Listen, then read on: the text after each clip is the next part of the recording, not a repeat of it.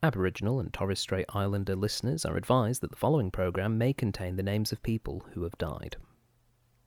Hello, everybody. Thank you very much for downloading this episode of the Cinema Catch Up Club. For more information, you can visit the Cinema Catch Up Club's official Facebook page. Just search for the Cinema Catch Up Club. Or you can visit our website, thoughtjarproductions.com. This podcast is available on iTunes and SoundCloud, and we would really appreciate your subscriptions there, so pick your service of choice. For more information about this and other podcasts we produce, please visit thoughtjarproductions.com. And now for this week's episode.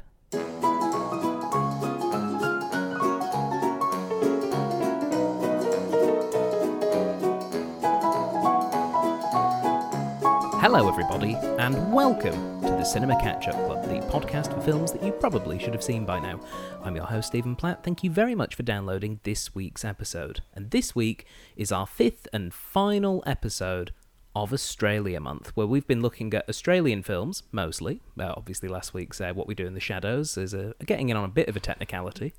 Uh, but we, uh, yeah, sorry, my, my guest there, Murray Jackson, just throwing him in straight there. How you doing, Murray? Yeah, going well. You, Um, you were I- shaking your head like you'd sucked a lemon. Oh, it's no, no, it's okay. I mean, it's the usual Australian cultural appropriation of everything Kiwi, but that's cool. Yeah, Well- carry well, on. I feel like we should we should point out that you have uh, you have something of a of a Kiwi heritage, don't you, Murray? Well, it, c- it could well be that it's because I am actually a Kiwi. Yes, Hmm. yeah. So, um, yeah, no, by all means, culturally appropriate away. Well, that's okay. That's why we got you in on this episode uh, as we review an actual, genuine Australian film. Uh, and I think it's what's more Australian than having someone from New Zealand and England talk about the film. Absolutely. uh, I think it should be a time-honoured um, uh, thing that we should do, time, time and again. Yeah. and joining us as our uh, genuine dinky die Australian is uh, Dr. Carmen Dohle. Hello. You're just making me think of a line I did in an Australian play called The One Day of the Year, where I got to go, Nah, I'm a dinky die Aussie. It was a great line. Excellent. Well, you are in this case. Uh, and uh, together, Murray and uh, Dr. Carmen are joining me to review the Australian film that you, the audience, said we should watch. That film being Rabbit Proof Fence. Now, for those of you who haven't seen Rabbit Proof Fence, uh, Murray being one of them, Hello. uh, myself also being one of them, uh, Carmen, what can we expect from Rabbit Proof Fence? Um, so I've got to be honest, it's been quite a while since I've seen the movie. Um, I saw it uh, as a teenager. My school took us to see it as part of, I think, Reconciliation Week. Um, so it is quite a a film that makes you very angry at, uh, at the white Australians of the past. Um, sort of a film that that really makes you care about the three girls whose journey we follow, and um, a very heartbreaking ending. Um, heartbreaking epilogue, I will say. Yeah. So, where are the laughs?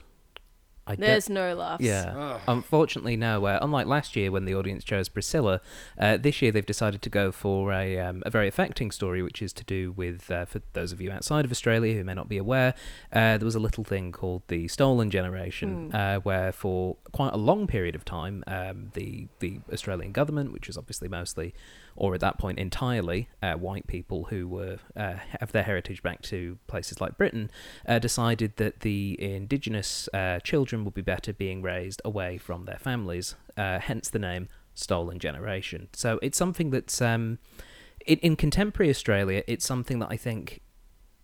I think it's something contemporary Australia struggles a lot with in terms of how to what's the best way to approach it, to reconcile with it, to deal with it. And of course, uh, as we are recording this, um, just a couple of days before the national holiday Australia Day, which itself is a, little bit of a dicey subject, uh, partly because of when it's set. Um, I, I think it's a really good film to be watching in that sense because um, we, we've. I, I think it's. I, I just think it's um, quite. It's quite an important film. It's one that, even though I've not seen, I've been very aware of um, the fact that it's very well received. It's a very high-rated film um, out out of Australian cinema. It's I think it's an eighty-seven percent rating on uh, Rotten Tomatoes, if that's your sort of thing. Um, yeah, and I think it's whilst it may not be a laugh a minute, um, I'm I'm quite curious to see how they've captured that. Yeah, I think it's good in that it kind of puts a human face on something that we only tend to read about and and sort of experience through like a political debate. It just sort of gives you like a first-hand account of what some people actually experience when going through this. Um, so I think that's quite useful for for people to see.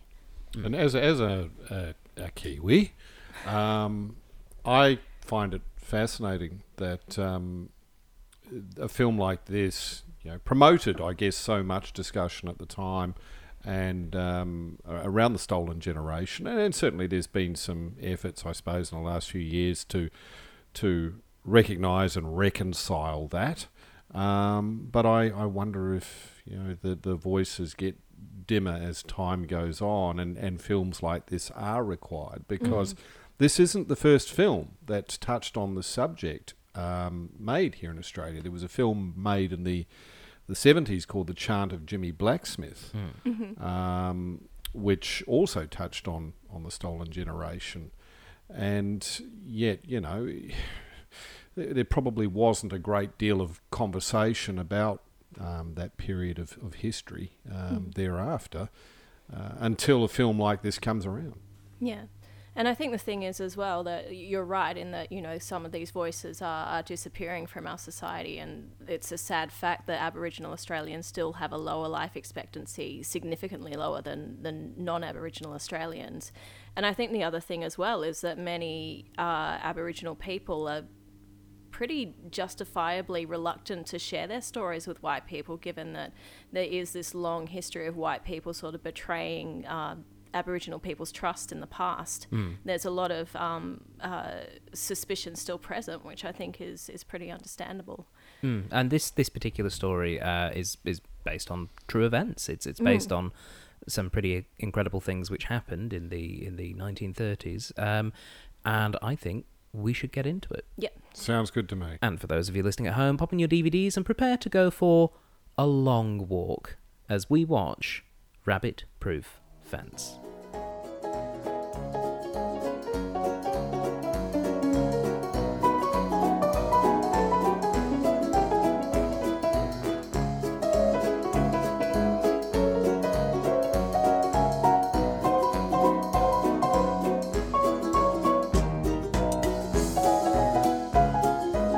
And welcome back, everybody. We have just finished watching Rabbit Proof Fence, and by we, of course, mean my guests Murray Jackson and Dr. Carmen Dohle. Hello. Oh, hello. Yeah. so, Murray, that was your first time watching Rabbit Proof Fence. Hmm. What did you think? Well, it's um, certainly not a comedy, Stephen. No. Um, it's um, I don't think it ever purported to be. no, no, no. You're quite right. Yeah. Um, I was, I was actually quite unsurprised, and at the same time, taken aback by by what we just viewed. Mm. Um, unsurprised in that I do have a fairly reasonable, I think, idea of of the White Australia policy, um, but surprised in terms of um, the courage of our protagonists in that film, the, the three little girls, and their uh, yeah amazing journey, um, and you know the, the the trauma that they went through. So yeah, Mm. I think just purely looking at it as a as a film, as you know, something that you know, despite the fact it's based on a true story, this is still part of an entertainment medium. I think this is a very well made film. Um, and specifically within that category of Australian films, um, I think it's an incredibly well made Australian film, um, first and foremost. very much. Yeah. There- There's a number of things that strike me in it. Um, first off, it, it's beautifully shot. Um, there's a lot of shots from a child's perspective, looking up. Yeah. um, which I, I think you know you could say it's a cheat, but at the same time it, it does kind of put you in, in their place and their perspective It makes you feel very vulnerable and very much. Very and that frightened, you know. Fisheye, well, not fisheye lens, but the the the view of. Um, uh, what's his name? Um, Kenneth Branagh at the settlement, looking down at the child. The the, the, the lens that they use there, Yeah. where you know he's this you know bigger than um, well, you know, godlike figure type of thing, looking down at them, the, the small child, and that's it creates that sense of um, uh, perspective, I suppose. Um, there were a number of cheats used in the film. I think. Um, yeah, let's get those out of the way. I think Noyce um, ramped up the the Holocaust um, comparisons, I suppose, because this uh, I, I would call this Australia's Holocaust. I, I, yeah, Um, it, Yeah. It, it, I mean, it, to some people listening overseas, they might be going, "What, really?" Um, well, yeah, a lot of people do feel that way, and I think it's an interesting point um, for you to make, Murray, seeing as you were in the last couple of weeks, you were in Europe and you visited uh, Auschwitz, wasn't it? I did, yeah. And look, certainly, look. Don't get me wrong. Yeah. The conditions in Auschwitz were, were, were probably a hundred, no, a thousand times worse than what we we viewed um, with the Moore River settlement where these these these children were taken. Um, but there were also disturbing parallels in terms of um, the loss of identity, the loss of culture, the loss of freedom. Um, the the fact that you're People using against each other. turning Yeah. people against one another, um, and this dogmatic idea that you know might is right and our way is right. Um, Uh, there are those parallels. So I, I don't want to oversell it, but we also have to understand that because of this policy, there were lost generations of this race Yeah. Mm. and there was an endemic um, push to breed them out. Now Yeah. that has parallels with what happened in Europe. Yeah, and I think the the filmmakers choosing to make that that allegory, uh, to make that comparison to to something which, uh, even though this is obviously earlier than the Second World War, it's that that sort of um, that sort of thinking, that sort of uh, concept of of racial superiority and, and breeding it out and things like that. I think that was uh, obviously a very deliberate uh, decision. I think to make to make those correlations. Um, but Yeah. I certainly don't feel they did it too heavy-handedly. I think, No. yeah, you could have very easily made this much more obvious and dogmatic, and I think it would have probably taken away from the truth of the matter. Uh, A- and mean, I, I- I could be overselling it. I, I do have this, Mm. I suppose, th- these thoughts of my time at Auschwitz Mm. Fairly fresh in my mind. So, Yeah. so I'm probably looking for comparisons. But I, you're not the only one who's made that comparison. Like I, I didn't mention this before, but I studied the text at university, and you know it was like a um, book to film unit basically. So you would read the book and watch the film, and just sort of critique how the adaptation took place. And I remember a few places, a few papers actually saying the same thing that you're saying that they uh, noticed like some similarities um, to Auschwitz that weren't actually in the book. So, for example, the the girls being brought on a on a back of a truck basically which is not how they would have gotten to Moore River or in a Um, cage. yeah, in a cage yeah exactly and they're saying that maybe that was not necessarily intentional but certainly a way to um, make this film more approachable for international audiences who might not have the same context of the stolen generation that mm. Australian audiences have Yeah. and sort of relate it to something that they might be more familiar with in, mm. in the Holocaust, even though, mm. as you say, you know, it's not a direct comparison, but they're saying, you know, the, the loss of identity, the loss of generations, you know, it's it's kind of a similar thing. Yeah, so you can see that there, there, there's that dramatic license in there, but at the same time, this is a film, and films are there to also entertain as well as inform.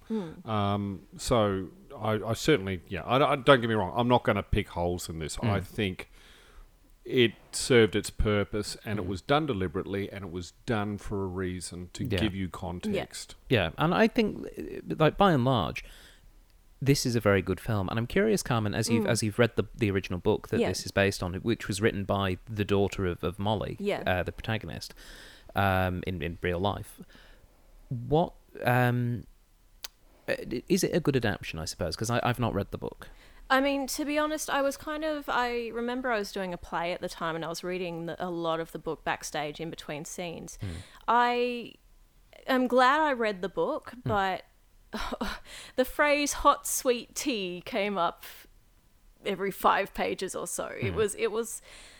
It was a very compelling story, and I'm glad that she documented it. Hmm. But um, it did seem quite repetitive at times. Maybe they had a lot of hot sweet tea. Um, Maybe they did have a lot of hot sweet tea with people, Stephen. There was a, there was a lot of offers of and tea. And we saw Yes. none of that in the film. No, there were there were at least two offers of tea in the yeah, film. you could hear, Um, you know, when the police are there and they've got to that farm, you hear a lady in the background going, "Do you want a cup of tea?" Just like that. So yeah, I presume they just edited around all the hot sweet tea. Yeah, yeah. A lot of the hot sweet tea didn't make it to the film, hmm. but I think it's it's a very compelling adaptation. I hmm. think, um, you know, all the, the motifs of the of the bird and the the bird being the protector of Molly and her her sister. Hmm. Um, I don't remember that being a huge thing in the book, and I think that's more of a, a visual element that the film's kind of adopted. Hmm. Um, but saying that, I think it's it's a very nice film. Um, yeah, they have, uh, from memory, I think they've taken a few dramatic lib- liberties with the original narrative, but um, it, it's a really nice adaptation. and I think it's it, it's a very it, it's a really good length of film in that it's it's basically bang on an hour and a half, and considering that you could almost sum up the story as children escape uh, prison or so- an equivalent walk uh, one and a half thousand kilometers to get home. That that's the plot Yeah. essentially. Um, but I felt they, I, I think it's just the right length. I think it's it's very well told. I think the way that they created the conflict between these girls and uh, A.O. Neville, played by Kenneth Branagh, I think even though they're obviously only in one scene together near the start, I think the way that they created that conflict by having Neville in charge of the operation to try and catch them, and we see that being planned with the other authorities, and then we see how Molly is outsmarting the trackers. Um, I thought it was a really compelling conflict um, Yeah. within the film, and um, yeah, That that can I bring that up for a second? Please the, do. The, the role of the tracker, yes, the Gulpilil. Um, yes, played by David Gulpilil. Yeah, David Gulpilil, who's in everything. People, if you ever watch an Australian film, watch for David Gulpilil. He's He'll- in everything. yeah, um, going back to 1971. Mm. Um, so Gulpilil's character there, that was really interesting to me. I don't know how this plays out in terms of the real story and what the, the, the, the actual role of the tracker was.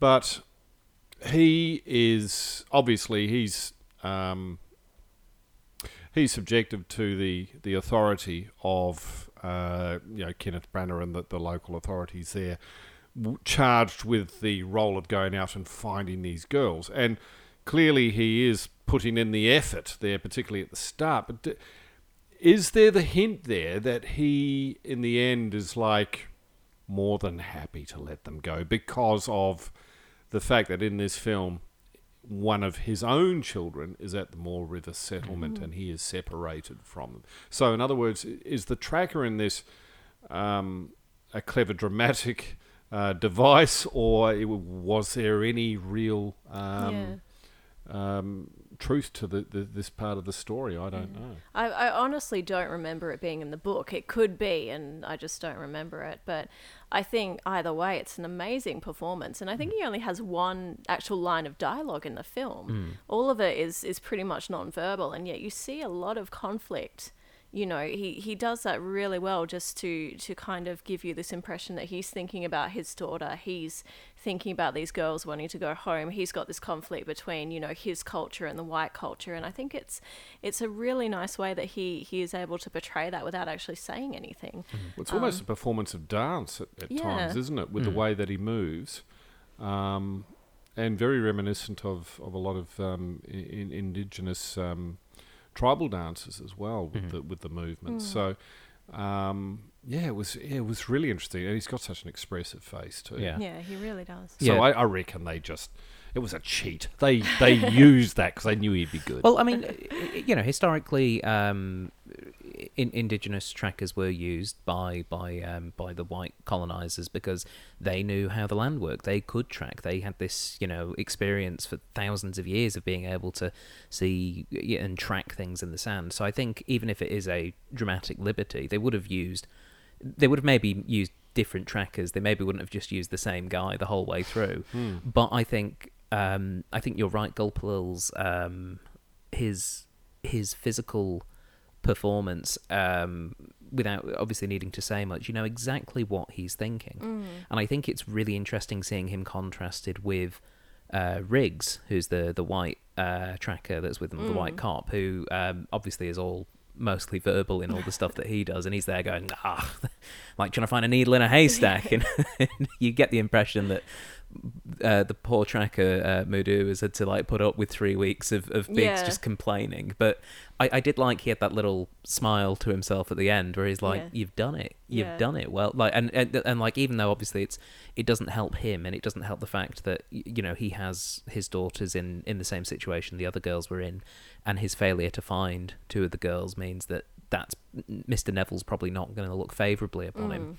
I I think I think he I think he is just happy that they were able to do it because I mean the fact they were able to do this is is nothing short really of the miracle. Mm. Like the fact they were able, you know, these were young girls that went out into the land, walked for 9 weeks, managed to survive and you know, two of them managing to actually make it back and then disappear and go and, and live their lives and as we And, s- and then Molly do the do it again as yeah, an adult. well her, exactly with the with, her, with her daughters. infant. Oh, you know? I found that heartbreaking. Yeah. that was just The epilogue, Yeah. I was okay with the story up till that. Yeah. yeah, th- uh, yeah. You get to the epilogue at the end, and you, you have this voiceover um, saying, uh, you know, I, I went, I had two kids, and we got taken back to Moore River and had to do it all over again. And you're like, oh my god, you know, you just you're just there Mm. going like, so this big traumatic experience that Molly's just gone through as a 14 year old, and then you find out that within 10 years she had to do it Yeah. again, and, then, lost her both her daughters. yeah, and never found one of Yeah. them again. You know, it and and that is, you know, that's that's the stolen generations. That's that's what happened. It's these things that happened all the time. That's why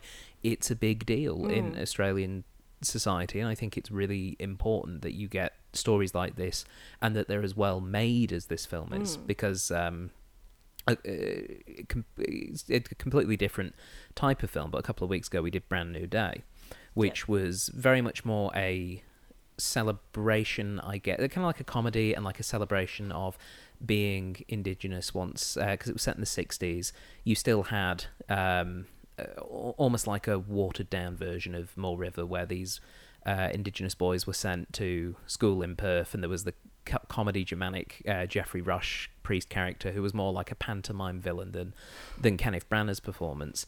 And whilst that's you know it's good to have a fun film, it's a celebration um, of of of the culture. I, I think this film is. I I think it's important you have these films as well. Yeah. You, that you have these films which are very much trying to express the fact that it was that it was awful. Like that scene where the girls get taken away from their their their their, Yeah, their it's- paternal figures, and, and and it's it's just it's it's awful. And you see them, you know, they're chasing after the car and they can't keep up, and the mums are on the ground crying, and then the older one's like just smacking a rock against her Yeah. head, and Mm. it's just That really affected me. Yeah. yeah, it was so visceral. I, Yeah. that, that that is for me the ultimate sense of frustration. you Yeah. know? Now Um, I imagine mean- watching that bit with a group of sixteen-year-old schoolgirls. Mm. like the the reaction was just. I still remember yeah, the the girls reacting to that to that bit. Yeah. yeah, Yeah, and I, yeah, I I think the thing too with Branagh's character is, um, I don't feel, and you stop me if if I'm wrong here. Give me your own thoughts on this, but. I don't see him portrayed as a villain so much in this, as a man absolutely convicted by the right and the um, yeah the the rightness of what he is doing. Yeah. yeah. I, I think he, he he has no can can you know no conflicts here. This is the right Yeah. thing. He's doing the right thing by the man, and it's summed up in that uh, letter he dictates at the end, where he says, "If only they understood that we're Yeah. doing this for their own good." yeah, And I feel like if there is a villain in this film, it's ignorance. Yeah. rather than any particular character.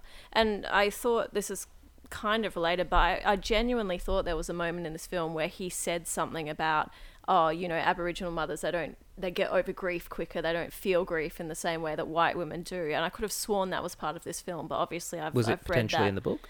Maybe I don't know, but I, I could have read it in a textbook or something at school Yeah. and then extrapolated on onto this film. I mean, we saw the the misinformation with which um, Neville was was armed with, and was you know when he's doing that meeting with the with the society ladies in Perth, and he's explaining the basically the program is to breed out the the indigenous um, part of the half caste generation. Yeah. Um, and as horrifying as it is, that's that was the truth of the of, the- of the time. That was what they believed that was the right thing to do. And I think having having an actor of Branagh's um, ability, and because I think he's brilliant in this film, um, Mm. Yeah, and I think is, for yeah. for the reasons that you said, Murray, that you know he is the villain in the film, but at no point do you get the sense that he believes anything he's doing is wrong. And I think that is that that makes it so compelling because I think also at the time I don't think a lot of people were thinking what they were doing was wrong because they were Well, they didn't. yeah, No. and that's and, that's and- the scary and it carried thing. on. I mean, as the epilogue said, this carried on until 1970. Mm. And you know, I I was mentioning to to you guys before. I did my first trip to Broome with um, with my wife in in 2010. Uh, I'd never been that far north, and as you want to do, you, you you go to the local museum and just have a look around.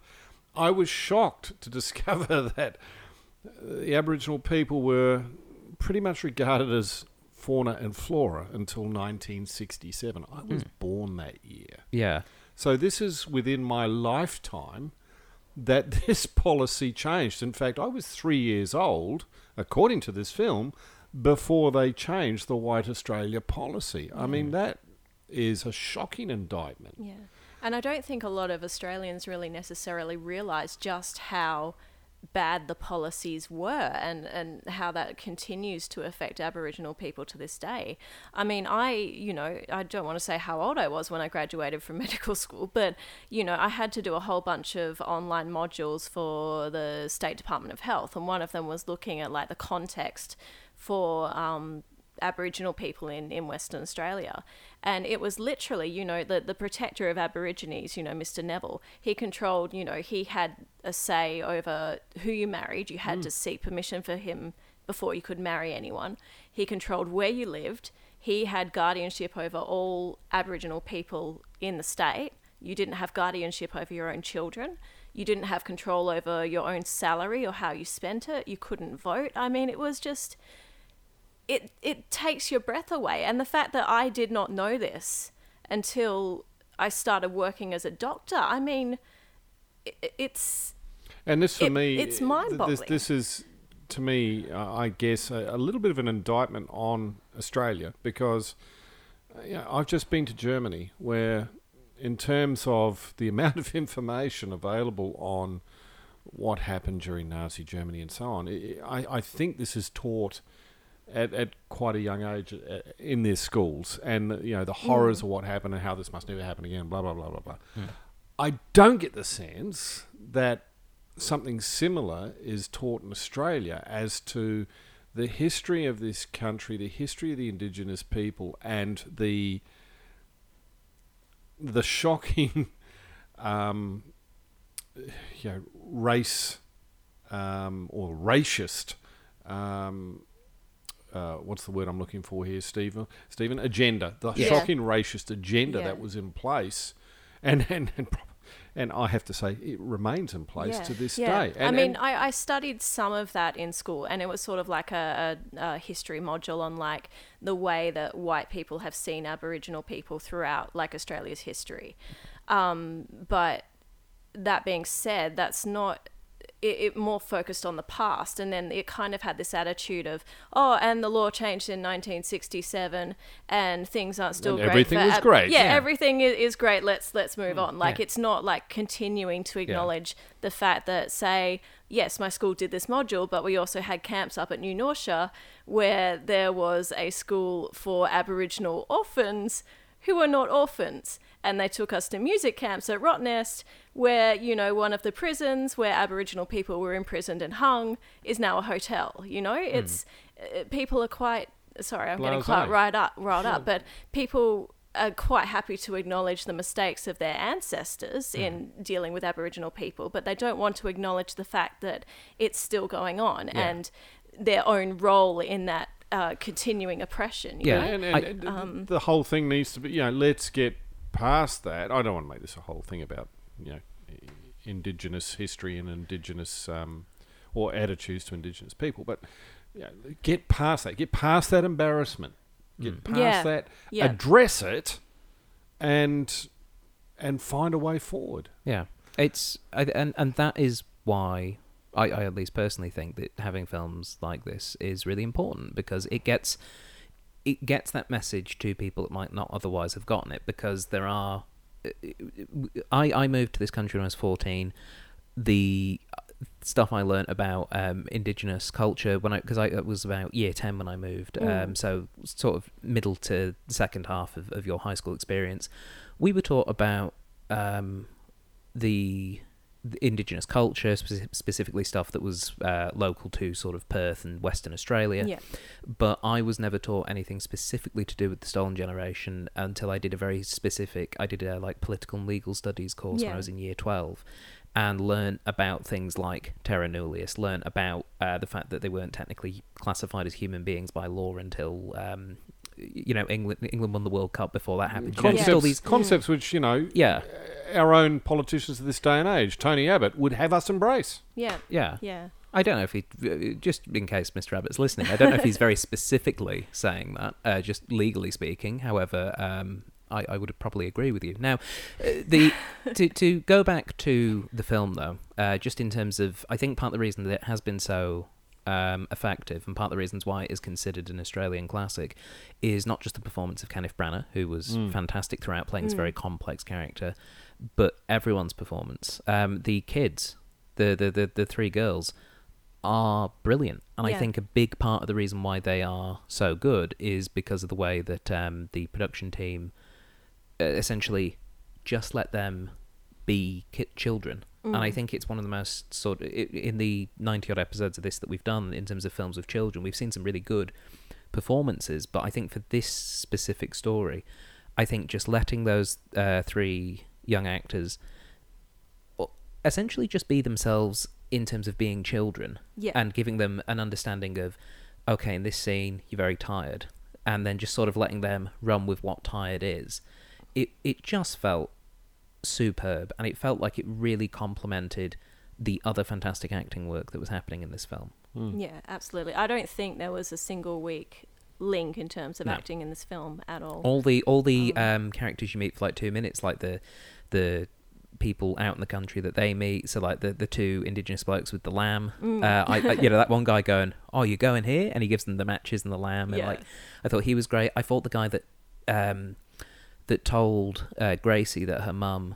was in uh, Helena. Helena. Um, and you know was betraying them. I thought he did a really good job. Um, yeah, everyone plays their parts really well. I, I absolutely. I think my favorite bit of acting in this though was, um, was Riggs, the the officer when he who took the kids when he was confronted by Molly's mum uh, towards the end, and she's just holding a spear at him and looks as though she is going to murder him if he comes any closer, and he just collapses i- into himself as a human being, and it's just so good. It's It- so well yeah. performed from all three of the actors in that scene. Yeah. Um, I yeah. think I think the, the, the key to this was that they kept, I think a lot of the dialogue scenes fairly conversational.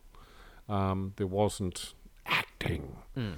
Um, it was it was pretty natural dialogue, Yeah. and I I think that would have helped particularly um, non-actors um, to to deliver that performance. Mm. But um, yeah, you know, short of you know asking these three kids to, to walk eighteen hundred kilometres, um, man, they they they embodied those roles perfectly, didn't they? Mm. They really did. Yeah, I, I it was just absolutely fantastic, and uh, it's it's it, again, it's one of those things where normally with a film, you you when when reviewing, it's normally a case of saying, "Did you enjoy it?"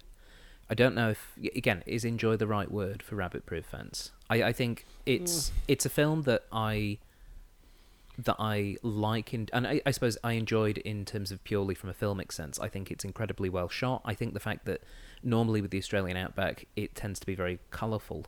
Uh, this felt quite desaturated. It felt like a slog.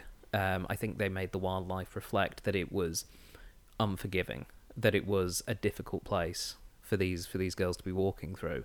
Um, I, I think from a filmic perspective, I enjoyed it, but I don't know if it's a film that you can say that Mm, I'm you not, enjoy. Not, not wanting to No. trivialize it Yeah. um, in, in any way whatsoever, but if, if I was to say, um, I, for me, it was reminiscent of, of your better Steven Spielberg drama films. Mm. So, for you know, did I enjoy Empire of the Sun? Did I enjoy Schindler's List?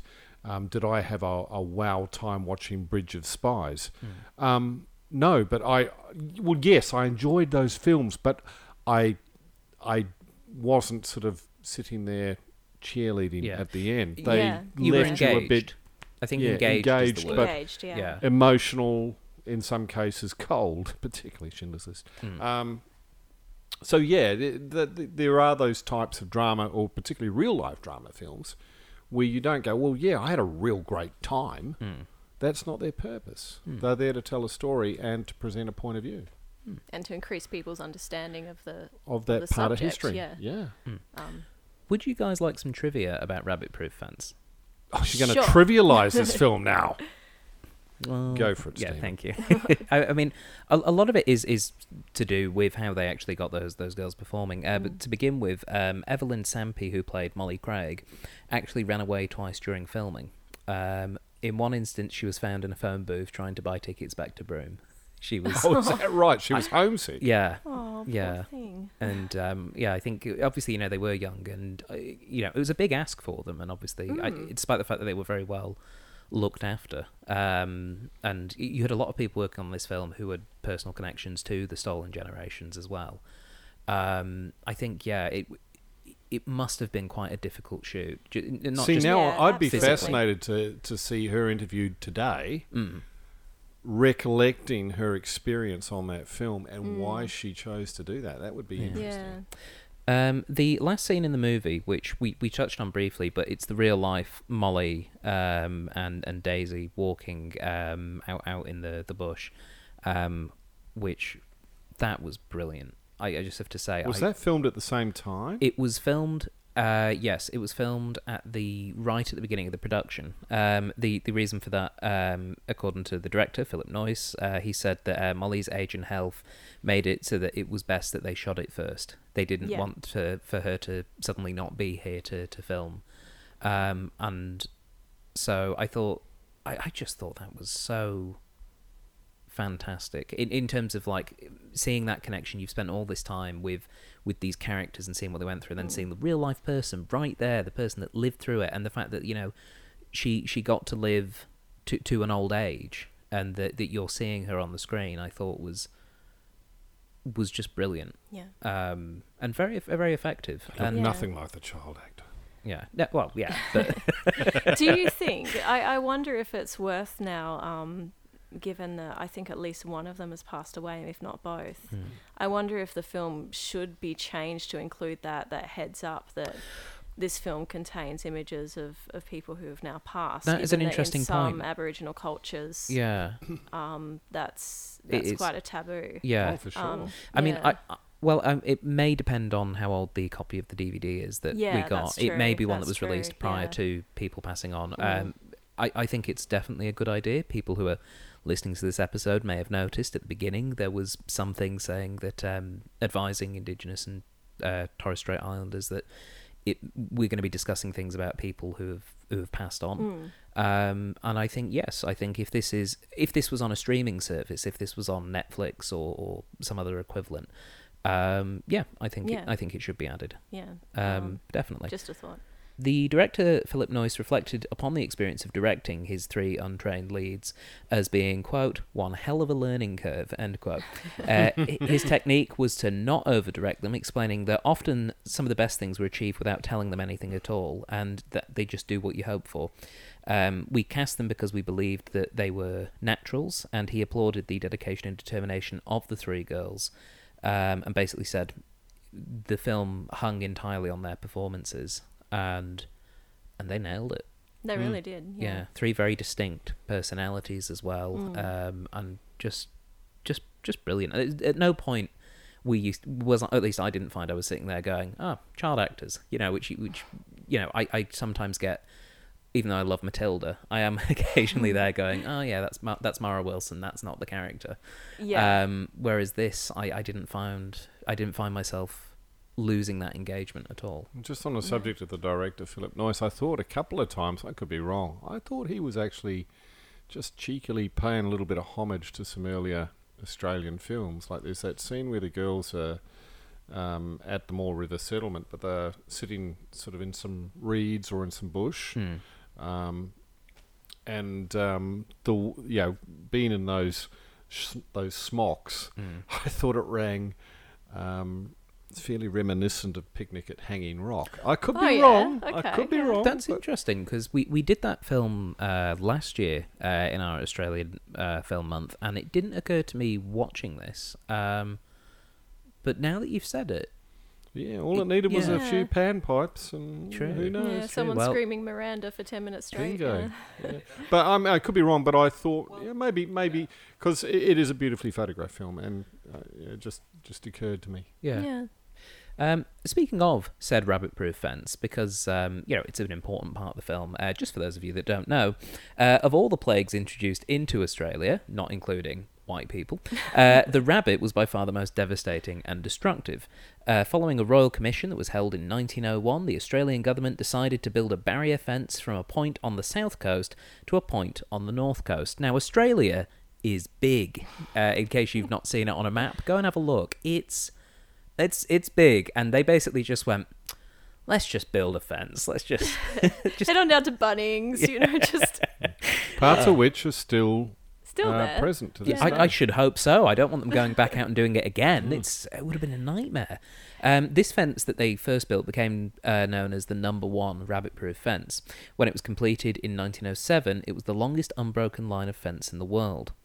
Uh, this was essentially an endeavour to try and stop rabbits uh, getting onto farmland and eating everything. So uh, that is the, the history of, of the fence. Um, so by the time that the events of the film took place, the fence was about 25 years old. It was Mm. very much now part of of the land. It was very much part of the. Um, I mean, the way the way that once Neville worked out that the girls were using the fence and like Mm. sending Mm. officers to to use it as this to try and catch them. I thought the way they actually incorporate the fence into the film was was really good. It was a really effective way of doing it, and it's such a clever plan from Molly as well to to, to just follow the fence. That landmarks, Yeah. landmarks, man. Yeah. Yeah, because Australia, not not um, not to be critical of Australia, not a huge amount of landmarks. it's, it's very flat and very samey in lots of bits. Um, the world premiere of this movie was held at an outdoor screening at Jigalong, the outback community uh, where the girls were taken and where their families still live. Nice. That's a nice touch. Yeah, that is a very nice touch. Um, the drama coach Rachel Maza is who we have to thank for the uh, three girls' um, performances in terms of um, their understanding of the story. Um, she was basically in charge of uh, uh, kind of a bit like a minder, I guess. Uh, y- Mm. you know, she'd go and she'd explain what the what was happening in the story at that point. Uh, a quote from her said. I don't think uh, there's an Aboriginal person in this country who doesn't understand this story. If not them personally, their parents or their very immediate family. It's something that we all share. So this was the one thing that I didn't have to teach them, um, which I, I think is a really, again, a really powerful quote. I, you know, Yeah. it's Yeah. yeah, this is a really important film. And that's the other Yeah. challenge, I suppose, too, with non-actors is you're filming this stuff out of sequence, so it's trying to explain where we are in the story as Mm. well. Mm. Um, what followed the? Oh, sorry, I'll start that again. uh, the screenwriter uh, Christine Olsen and the author of the book Doris Pilkington, Garimara, um, were sort of in conversation for uh, quite a while getting this this screenplay written. So uh, Doris wasn't overly keen on it being given to the to the wrong people essentially because it's an important story it's obviously massively personal to her and in the end uh, Christine was the person who convinced her that that she was the right person to write this story uh, so it took about five years of research and writing uh, Olsen explained that um, she she actually went to Jigalong in, in WA, and that was the most important part of the research for her story. Uh, Jigalong was a depot on the rabbit proof fence, and the girl's father had actually worked on the fence, which I thought was again. Um, it, it was something that was only mentioned briefly, but it, Mm. again, it's that I thought that having that family connection, even though it was f- for an, an absent father figure, I thought was quite interesting. Um, the, the Yeah. defense, That's something actually that I picked up on early and thought, isn't this interesting that they have this white Australia policy, which is breed out the native in these half castes, but you've created the half castes in the first place because your local, you know, jackaroos or, or, or whatever the case may Mm. be, fence workers, um, store owners, whatever, couldn't keep their bloody pants on in the first place. and, and we we even saw that in the film with the, the, the farmer that discovers them in the um, Mavis the Maid's. Um, so propagating the sin. yeah, Yeah. I, I do like that line, or, you know, if Mr. Neville wants a half caste child, he can go make his own, Make you his know. yeah, yeah. That was that was a fantastic Yeah. line actually. Um, but uh, Olsen actually then lived with um, Molly Craig herself in uh, Jigalong for three weeks, Ah, uh, and then when that was sort of the thing that really sort of kick-started the screenplay and got it to the state where it was. Um, but yeah, sh- you know, spending three weeks with the person you're writing the film about, I think is a is a big help, and I think sort of helps bring as much of that of that truth to it as possible. The director, though, Philip Noyce, it took him ages to read it. So Christine had sent it to him, going, "You're the right person for it." He was busy uh, working on The Bone Collector uh, at the time, Oh, and uh, had a, yeah, he had a lot on his mind. Um, so by the stage, by the time he got round to reading the screenplay, everyone else in his office had already read it and said, "Philip, read it." they were like, "This is perfect," and so it took him about two months. He eventually opened the screenplay to see what the fuss was about, and he said when he did, he couldn't put it down. Um, but I just really like that idea that he's just fussing around and everyone in his office going, Philip! I think um, a lot of his Hollywood experience probably played into this film and the way that it reads, in that Philip Noyce sort of became known as you know the, the the guy that you went to for your action thrillers.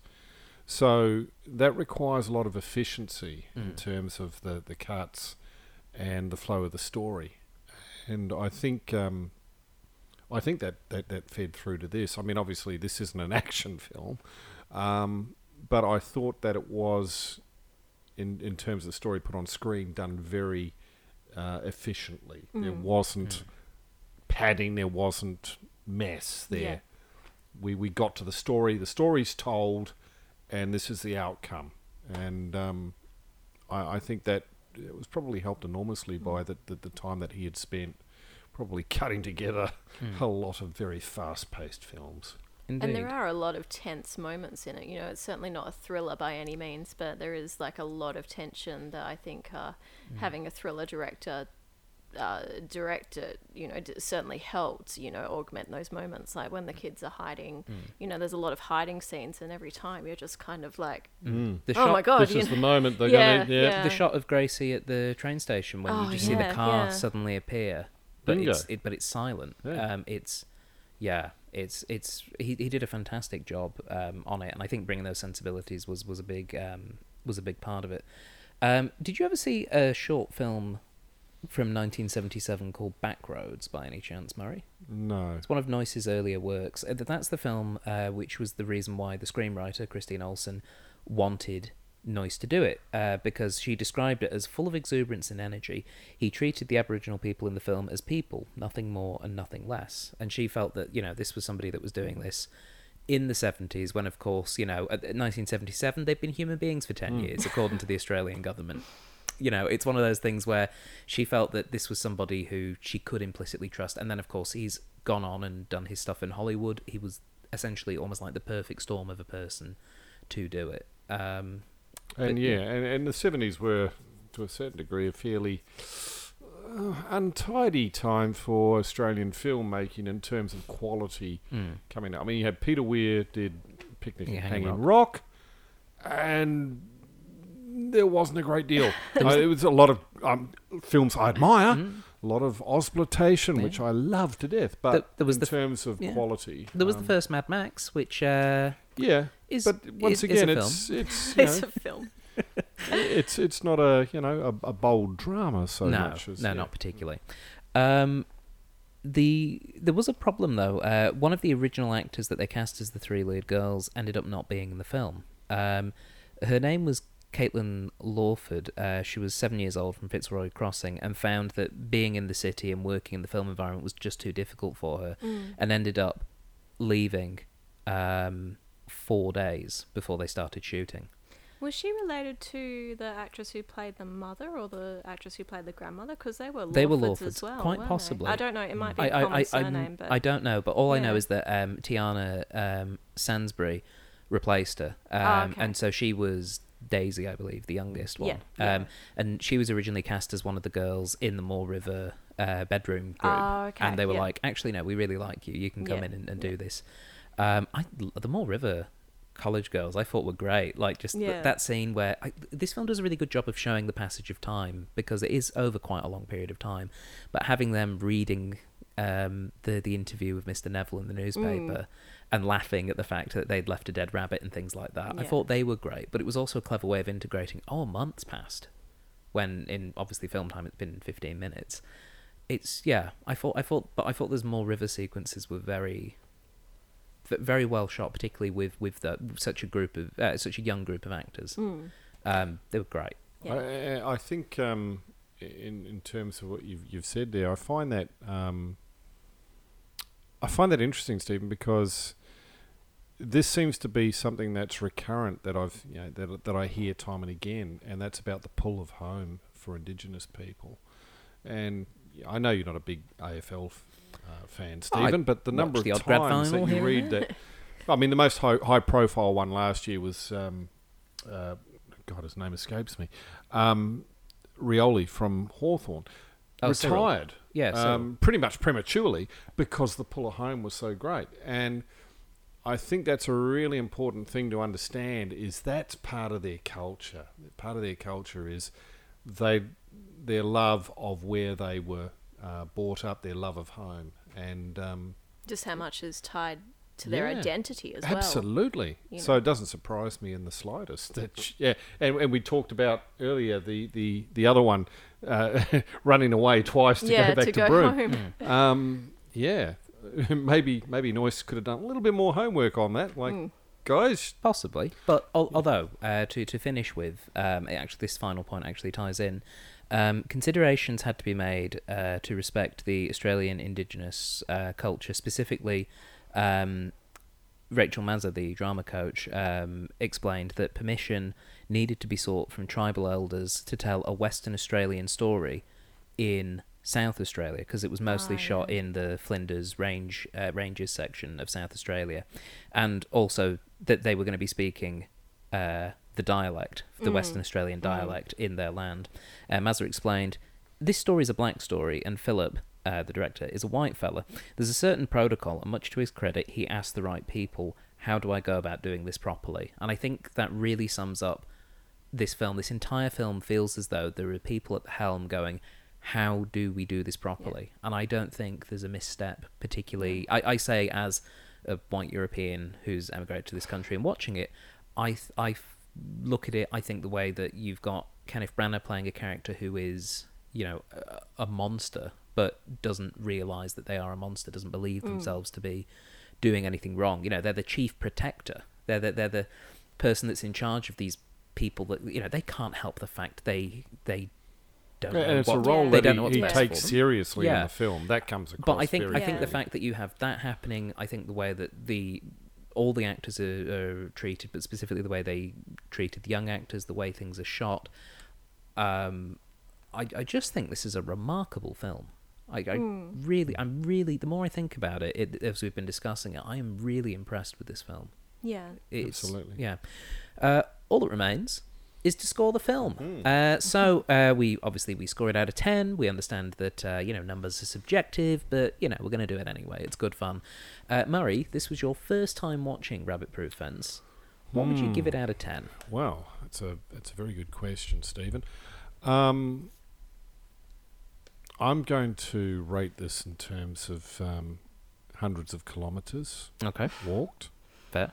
and I'm going to rate this uh, 900 out of thousand kilometres. I thought it was um, it was pretty much up there. There was very little that I could put my finger on that I could fault. I thought they told a, a, a an important story beautifully.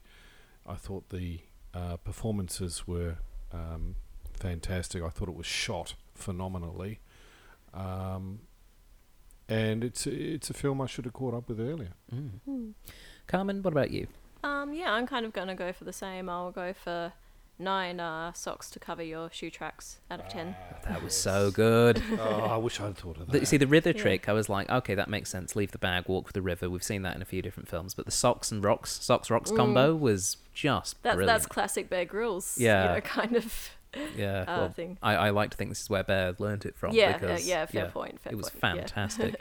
uh, I'm I'm going to make it a, a trifactor of nines. Uh, I think I think this is a really brilliant film. I think um, I, I think you know if if you've never been exposed to to Australian culture in general, but even specifically uh, Indigenous culture, I think this is this is an important film to sort of understand why we are where we are at now.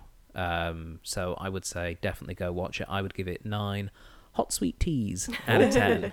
Uh, and I could go for a hot sweet tea now. So uh, all that remains for me to say is uh, thank you, Murray and Carmen, for joining me on this episode. Thank you, My Stephen. pleasure. Thanks, Stephen.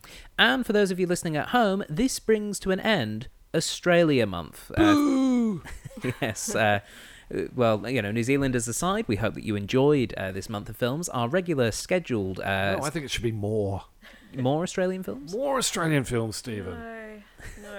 There's a Australian films potpourri of Australian films that are suck. great. No. Okay, maybe Hercules returns if you're all good. Oh. uh, but yes, uh, we are going back to our regularly scheduled programming of kind of a bit of everything and everything. Um, so uh, make sure that you subscribe to the feed. Uh, just search for the Cinema Catch Up Club on iTunes or SoundCloud or any other podcasting or podcatching service to get a fresh episode each and every week. Uh, we're also available on Facebook if you want to uh, leave comments, suggest what films we watch, uh, vote in polls, that sort of thing. Uh, just go to Facebook and search for the Cinema Catch Up Club. And if you want to be a member and you want to get to suggest films for the polls, like um, one of our most recent. Um, uh, collaborators to the to the Patreon did. Uh, all you have to do is go to patreon.com forward slash CCUC podcast. And uh, yeah, you can become a member and get some bonus material. But that's all for this week. So until next time, goodbye. Goodbye. Goodbye.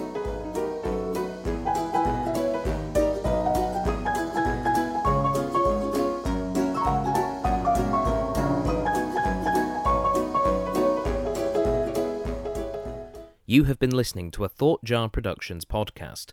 For more information, please visit thoughtjarproductions.com.